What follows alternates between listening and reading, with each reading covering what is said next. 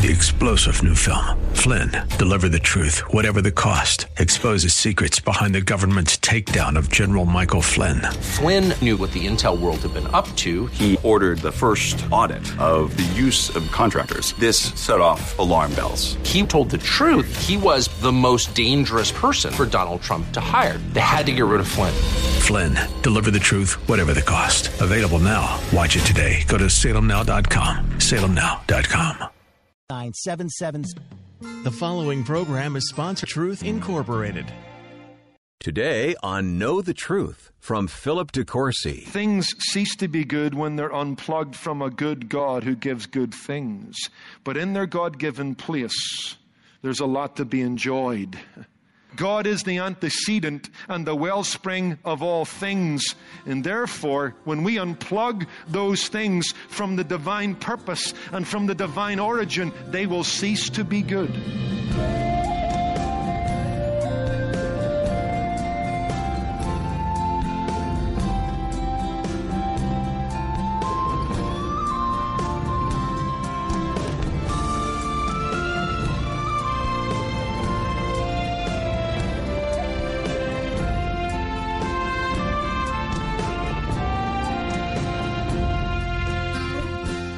Spend countless hours working hard to earn a living and we save up money to purchase nice things, only to leave all our possessions to someone else when we pass on.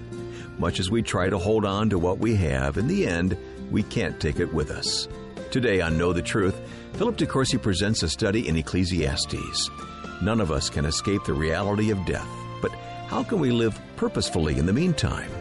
Here's Philip with a message titled Certain Death.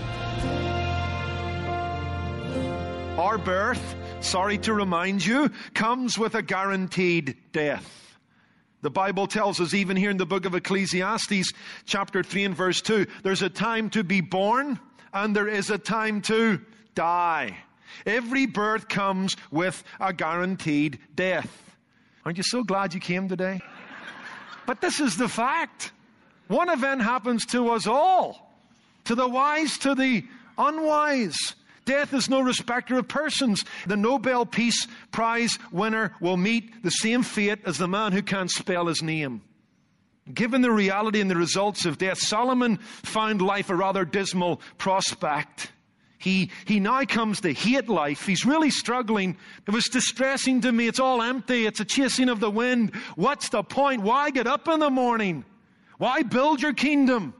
When death will rip it from your hand and you don't know if your kingdom will fall into the hands of a fool. What's the point of being wise? The foolish in the end are not much worse off than I am, or better off. Solomon is appalled at life in the face of death. There's two other things that disturb him about death's fraternity, finality, futility. One, the reality of leaving everything, and two, the risk of leaving everything. Solomon has kept his nose to the grinder. He made something of his life. He certainly made something of his kingdom. We know that his kingdom was the high water mark of Israel's history. But then there's this disturbing thought that he will leave it all behind. Look at verse 18. Then I hated all my labor in which I toiled under the sun because, here's the reason I've, I've kind of lost my vim for life. Because I must leave it to the man who will come after me. Verse 20, therefore I turned my heart and the spirit of all my labor in which I toiled under the sun, for there is a man whose labor is with wisdom, knowledge, and skill, yet he must leave his heritage to a man who has not labored for it. You're going to have to leave everything. That's what Solomon says I am. And I'm not comfortable with that thought. You're going to leave your house, your car, your clothes, all the things you touch, smell, taste on a given day. Someday we're going to leave it all. And worst of all, we'll leave those we love and those who love us. That's life. Someday we're going to leave it all. That's why, just as a footnote to that, you and I mustn't become too attached to this world or the things of this world. Jesus warned us, Disney, don't lay up your treasures on earth because you're going to leave them all. And when you're alive, there's every chance you can lose it all. This, this is another thought. Solomon drills down deeper. And he's disturbed even more. He's getting no relief. It's getting worse. The more he thinks, the more mad he becomes. Okay, I'm going to leave the whole kit and caboodle. But here's the thing I haven't even got control over who gets what I leave. Verse 18 and 19. Then I hated all my labor in which I had toiled under the sun because I must leave it. That's bad enough. But here's the other thing, verse 19. Who knows whether he will be a wise man or a fool? Yet he will rule over my labor in which I toiled, in which I had shown myself wise. Solomon goes on to talk about, hey, there's this guy and he lives wisely and he acts skillfully and he builds something with his life and around his life, but he leaves his heritage to a man that doesn't even labor for it. Maybe he has no apparent heir. Where does the estate go? That's the kind of thinking Solomon's doing here. And he's galled by the thought that the person after him could pull down what he built up, spend what he saved, stand against what he stood for. I'm jumping ahead of you. 1 Kings 12, read it in your own time. Chapter 11 begins with Solomon's death, the rise of Rehoboam, Solomon's son. The first crisis he has to deal with is the people are tired under the heavy burden of taxation, which was part of Solomon's latter reign. And so they ask for some uh, relief. Rehoboam goes to the elders and said, What do you think? They said, I think that's a good idea. You know, it's a popular move. It'll cement your relationship with the people. Go for it. Rehoboam goes out with his friends, his peer group. You know, the group that you scratch my back, I'll scratch yours. The group that never tells you what you need to hear, only what you want to hear. And they say, hey, your father was like a little finger compared to your thumb. You tax them, tax them even heavier. This is your kingdom. What happens? Israel gets torn right down the middle, and all that Solomon had worked for goes down the toilet and Israel hardly ever recovers from that point forward. Divided kingdom. Eventually, both those kingdoms will be carried into exile and subjugated by their enemies because they're divided. House divided against itself cannot stand. You wonder if Solomon had an inkling of that. And he stays up at night here, according to verse 23, his heart has no rest, and maybe he's wondering how Rehoboam's going to fare. What's the point? In the best of circumstances, a wise man takes the reins of your estate, and that's unfair in itself because he gets what you worked for. He gets what he didn't work for. But in the worst of circumstances, a fool takes the reins of your estate and squanders all your privileges. Pretty disturbing. So, I'm glad that Solomon doesn't end the passage in despair. Look at verse 24. There's a change of mood here, which marks a big transition in the book. This is the first of six conclusions in the book of Ecclesiastes, which reminds us that life is a gift from God. God? Who's God, Solomon? Because you haven't been talking about him, have you? Not much. But now he begins to talk about God. Now he begins to paint God back in the picture because remember the thesis of the book? Solomon writes the book from, a, from the perspective of a pretended autonomy. He's imagining that there is no heaven, to borrow the words of John Lennon. Imagine this earth without faith in God. Solomon has done that, and it's an awful place.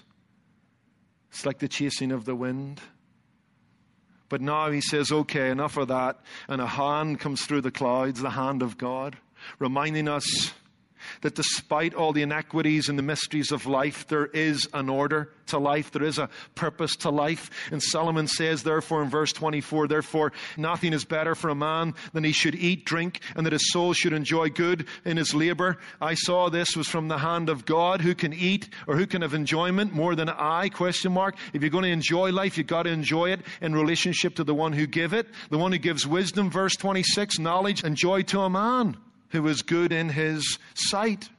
This is a major turning point in the book.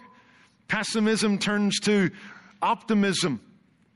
What Solomon has been trashing, he now tells us to treasure. Okay? He's kind of been trashing wisdom and pleasure and work. Work is futile, pleasure is passing. Wisdom doesn't have all the answers. Well, how do we explain this he tells us now to treasure what he has been trashing. I think the solution is found in that Solomon now is looking at life from a Godward perspective. These things that he and others have been pursuing were idols. He was seeking to find ultimate reality and joy and satisfaction and purpose in things.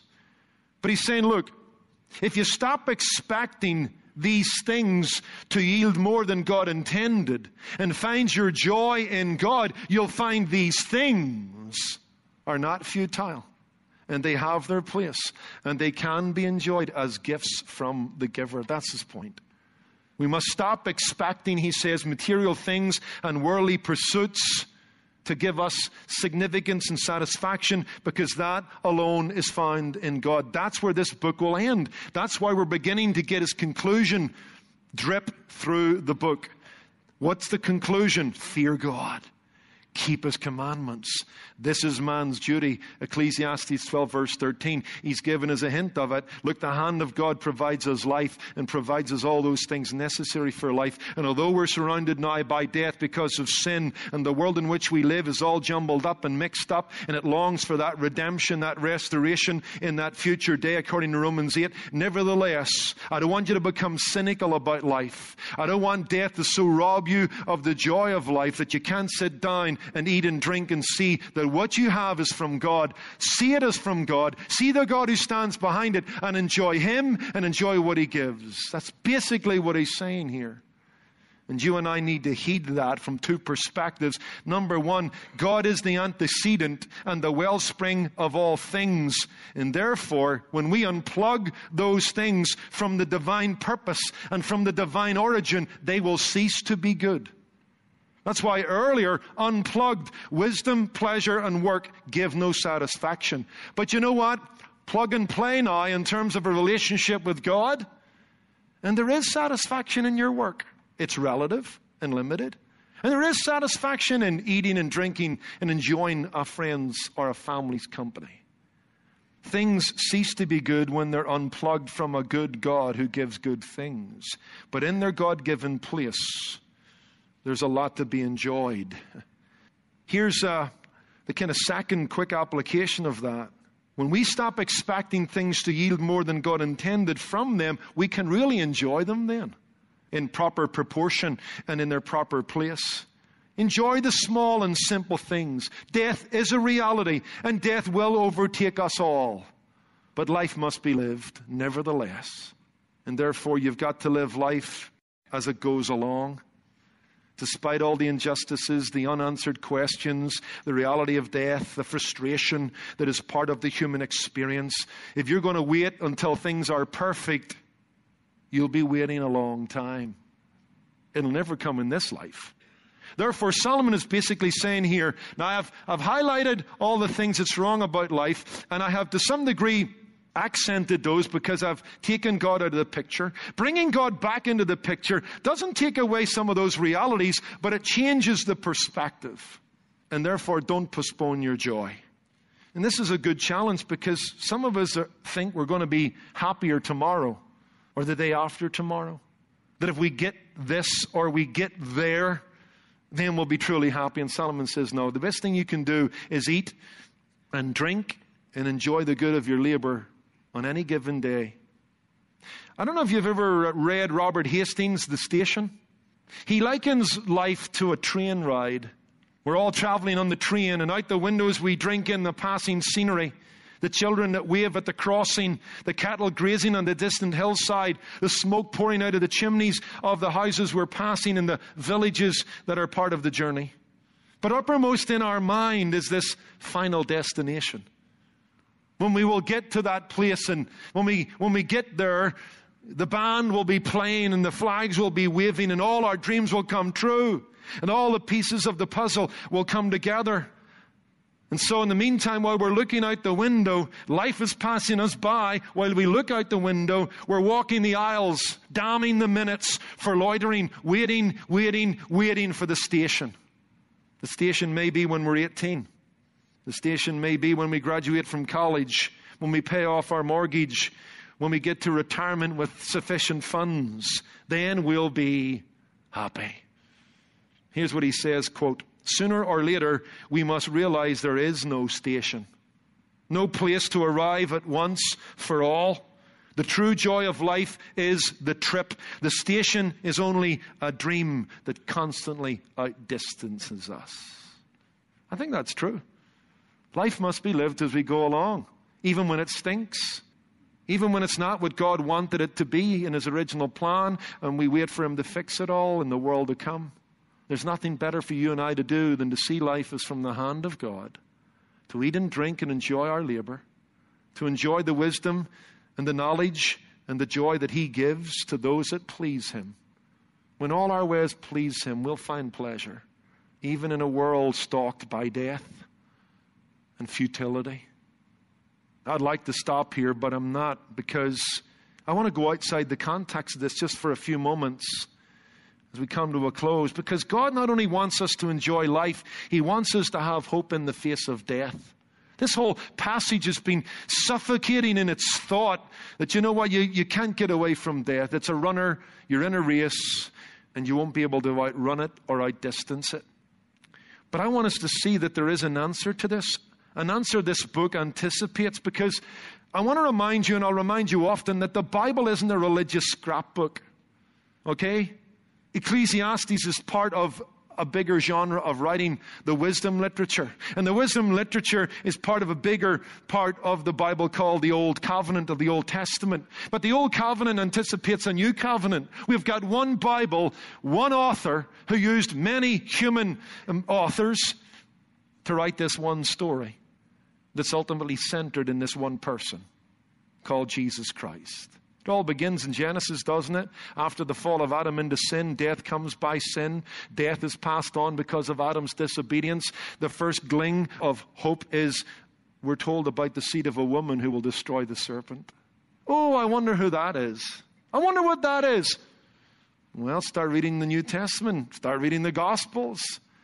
Read about a young virgin called Mary who's impregnated by holy seed overshadowed by the power of the Most High through the agency of the Holy Spirit. One is created in her, who's the very Son of God, the God man, the mediator, the day spring, the advocate.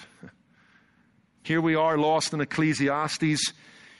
Most of this book is a pretended autonomy that there is no God, there is no hope, there is no Christ, there is no resurrection, there is no answer to sin. It's all very depressing. But this book anticipates something. The Old Testament anticipates the New Testament when the Son of God would come and through his death on our behalf on the cross, according to 2 Timothy 1, verse 10, he would abolish death. Amen? Abolish death. That's a word that means disarm it, render it ineffective. And that's what Jesus Christ has done. Though a man die, yet shall he live. John 11, verse 25. He has rendered death ineffective. Death is real, but we're no longer held in its bondage. Death will not have the final say. Jesus Christ has had the final say over death. He has killed death by his own death. Hallelujah. Solomon has looked at death and how it, it seems to uh, take away the joy of living seems to rob a man of his significance. Is life worth living? Is work worth doing in the face of death? Absolutely. Because in Jesus Christ, who is described in Matthew 12 as the greater than Solomon, a greater than Solomon has come. Solomon had no answer to death, but a greater than Solomon has come, and he has answered the question of death in his own death. And because a resurrection happened to him, a resurrection will happen to us. Though we die, yet shall we live, because death could not hold him. And therefore, according to 1 Corinthians 15, we need to go on abounding in the work of the Lord because our labor is not in vain. There's our word in Ecclesiastes. Life isn't wasted time. Your work won't be forgotten. Your life won't become a footnote.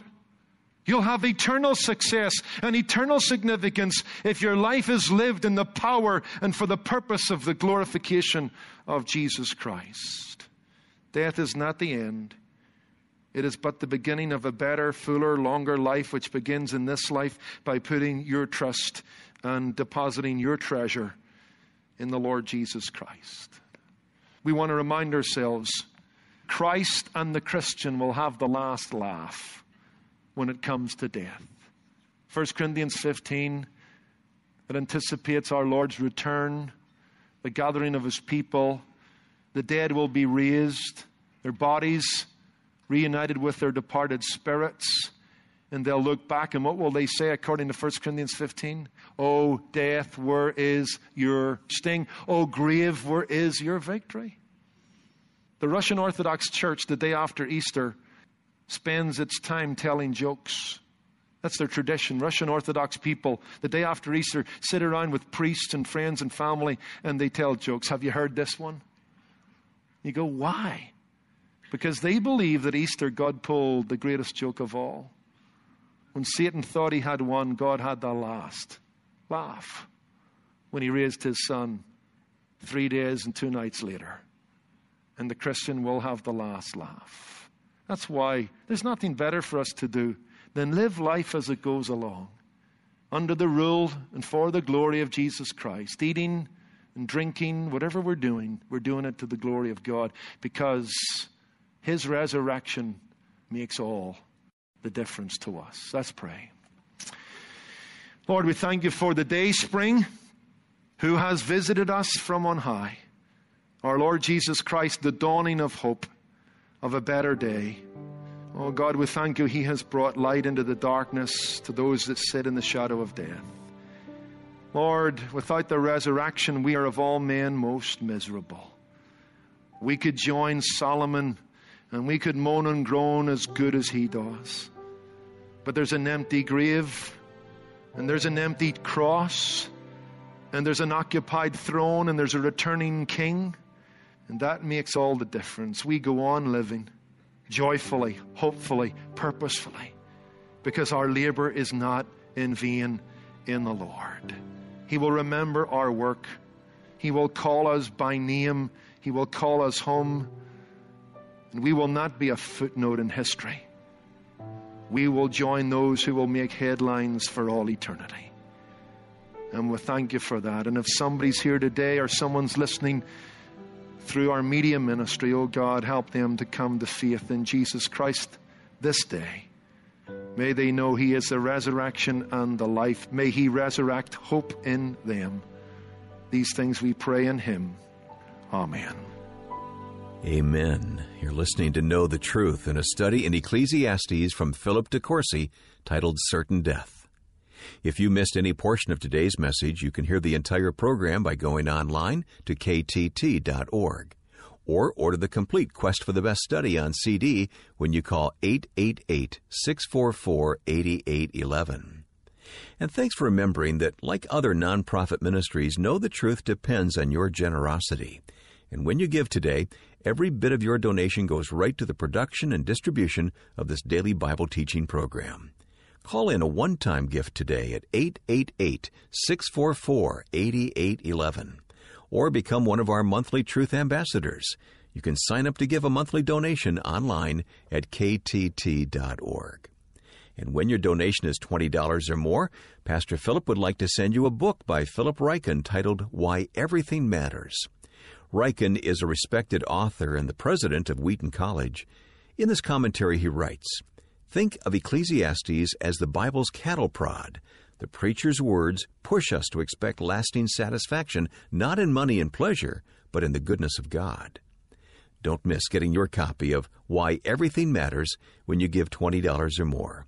Donate online at ktt.org or call 888 644 8811. You can also send your gift to us by mail when you write to us at Know the Truth, Post Office Box 30250, Anaheim Hills, California 92809. And when you visit our website, be sure to let us know how this ministry is impacting your walk with Christ. If you're new to Know the Truth, we'd also like to send you a free CD message from Philip titled Chasing Pretty Bubbles. It's another practical resource you can request at our website, ktt.org. Again, that's ktt.org. That's all our time for today. I'm your host, Wayne Shepherd. Come back tomorrow when Philip opens to Ecclesiastes chapter 3 for a message titled, It's About Time. That's Friday on Know the Truth.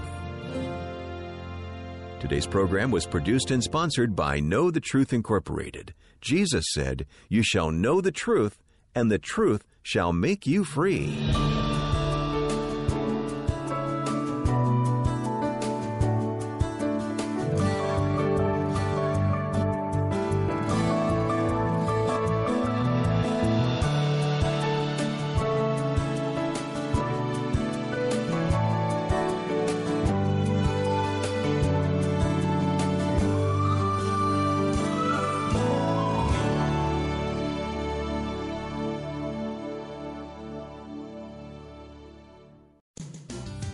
Time you could use a pick me up, head over to Godvine.com for uplifting and inspirational videos that you'll truly love. Join the millions of Christians from around the world who watch and share Godvine videos each day. They know that Godvine videos are specially chosen to bring joy and share the love of God and the wonder of His creations. For the very best Christian videos, visit us today at Godvine.com. One of the great privileges of my life has been to stand shoulder to shoulder with WAVA listeners in Israel. This is WAVA's Dennis Williams. I love Israel. I want to invite you to join me in experiencing Israel. Or if you've been to Israel before, it's time to return. Join me on December 2nd through the 11th, 2019. We'll visit the amazing places you've read about in the Bible, including the Sea of Galilee, the Jordan River, and the Garden Tomb. Find information today at WAVA.com, keyword Israel, or give me a call, 703 807 2211. When you listen every Three star general Michael J. Flynn, head of the Pentagon Intelligence Agency, knew all the government's dirty secrets. He was one of the most respected generals in the military. Flynn knew what the intel world had been up to. He understood its funding. He ordered the first audit of the use of contractors. This set off alarm bells. The explosive new documentary, Flynn, Deliver the Truth, Whatever the Cost, uncovers the facts behind this scandal. Flynn told the truth. He was the most dangerous person for Donald Trump to hire. I find out the worst enemy that I'm going to face in my life is right here in America. They took my assessment and they wanted me to change it. And I was like, I'm not changing it. They had to get rid of Flynn. With in depth interviews, archival footage, and never before seen personal records of the man behind the headlines. I just felt like I was drowning. Flynn, deliver the truth, whatever the cost. Available now. Watch it today. Go to salemnow.com. Salemnow.com.